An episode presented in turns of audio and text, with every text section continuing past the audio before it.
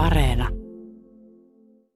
Professori Juho Saaren kanssa ollaan pitkään tehty yhteistyötä ja erityisesti sitten semmoisten tutkimusaiheiden kimpussa, jotka harvemmin tarttuu sitten niin kuin esimerkiksi tämmöisiin väestökyselyiden haaviin. Puhutaan neulan vaihtopisteiden asiakkaista, ruoka-avun ravussa kävijöistä tai asunnottomista. Ja heille on pyritty sitten suuntaamaan erilaisia kyselyitä niin, että päästäisiin jyvälle näiden ryhmien hyvinvoinnin kokemuksista ja käsityksestä elämästä ja vähän yhteiskunnastakin. Suomalainen vankiteos käynnistyi niin, että yhden vankilan vankilanjohtaja keskusteli Juho Saaren kanssa, että hänen nähdäkseen olisi mielekästä tutkia vankien yksinäisyyttä ja ihmissuhteita, sosiaalisia suhteita siellä vankilan sisällä. Ja siitä sitten käynnistyi tämä tutkimushanke, minkä loppukirjana tai tuotoksena tämä suomalainen vankiteos nyt sitten on. Näin kertoo Sakari Kainulainen, toinen suomalainen vanki, arjen rakenteet ja elämänlaatu vankilassa kirjan toimittajista. Pureudumme tämän hiljattain julkaistun kirjan innoittamana Romano Miritsissä nykypäivän vankien asioihin kaksoisjakson verran. Haastatteluissa kuullaan kolme asiantuntijaa, tutkija Sakari Kainulaista, kokemusasiantuntija Miska Nymania ja THLn ylilääkäri Jukka Kärkkäistä. Minkälainen ympäristö vankila on? Sakari Kainulainen kuvailee. No tietysti rakenteeltaan hyvin erilainen kuin vankilan ulkopuolella oleva maailma ja sen, siinä olevat kentät. Eli tällä kentällä viitataan sitten erilaisiin sitä arkea rakentaviin sääntöihin tai tapoihin ja niin edelleen.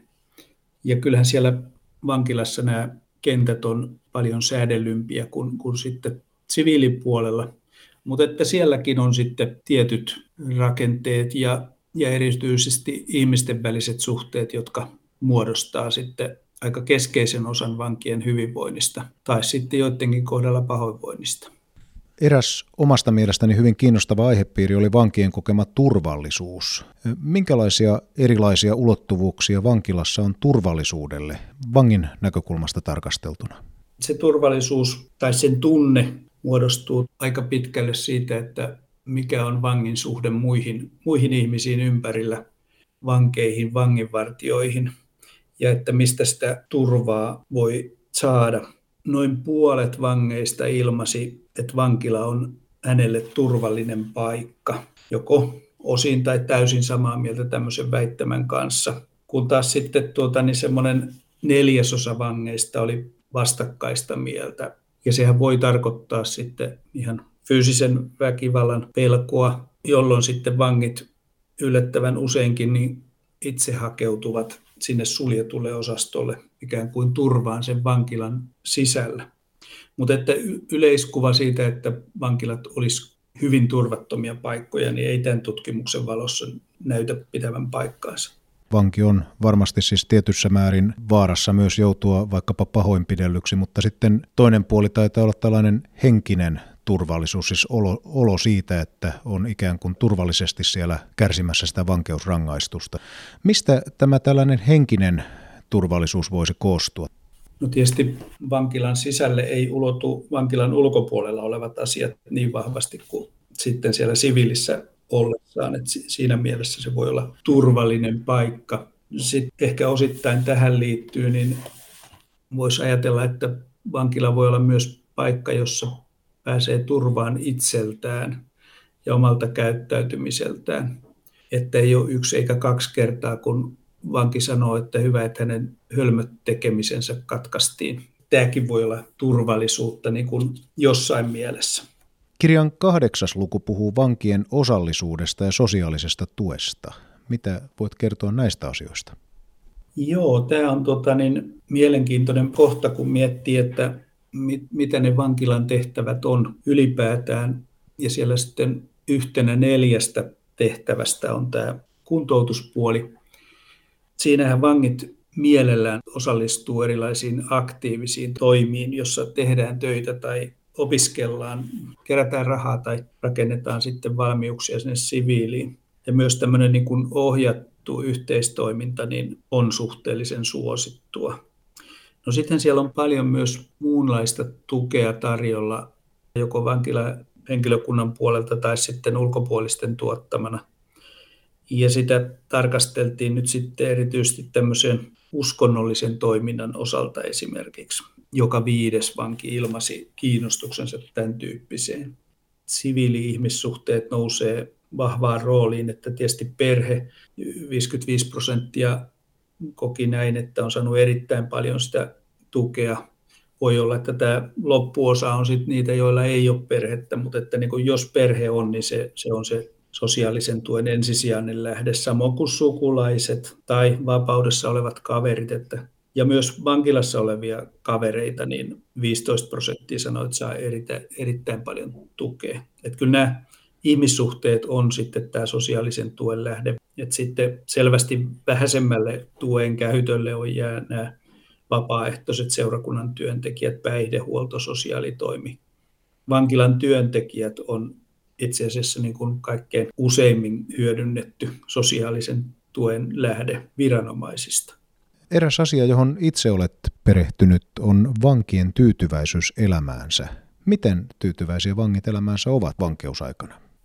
No vankien tyytyväisyys on selvästi matalammalla tasolla kuin väestössä keskimäärin. Suomihan on tituleerattu maailman onnellisimmaksi maaksi kolme neljä edellistä kertaa, kun tätä on mitattu. Ja silloin suomalaisten keskiarvo on kahdeksan paikkeilla tämmöisellä mittarilla, joka lähtee nollasta ja jatkuu kymppiin. Kun taas sitten tässä meidän aineistossa vankien keskiarvo oli 6,2 ja sitten siinä on nähtävissä semmoinen muutos, että silloin kun vankilaan tullaan, erityisesti kun ollaan ensikertalaisia, niin se tyytyväisyys laskee huomattavasti matalammalle. Alkaako sen sitten nousta pikkuhiljaa, kun ne arjen rutiinit, ne kentät alkaa siellä löytymään ja ihmissuhteet lähtee siellä muodostumaan.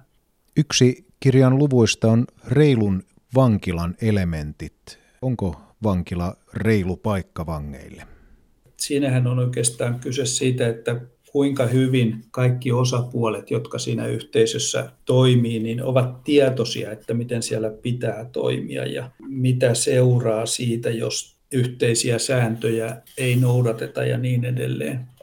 Avoimuus on niin kuin lähtökohta tälle reilun vankilan elementeille. Toinen on, että vangit ovat keskenään tasa-arvoisia ketään ei suosita eikä ketään taas sorsita toistaan enemmän, jos se rike tai tapahtuma on ollut molemmilla samanlainen. Se on ehkä, ehkä myös tämmöinen niin kuin oikeudenmukaisuuteen ja oikeudenmukaisuuskäsitteeseen kytkeytyvä asia. Jos tämmöinen epätasa-arvon henki siellä vankilassa on ja on suosikkeja ja inhokkeja, niin silloin vankila ei ole reilu. Kirjan viimeisessä luvussa pohditaan suomalaisen vangin tulevaisuutta. Millainen se tulevaisuuden vankila ja tulevaisuuden vanki voisi olla? Kaikilla pitää olla mahdollisuus muutokseen ja niitä muutoksen mahdollisuuksia tulee olla tarjolla.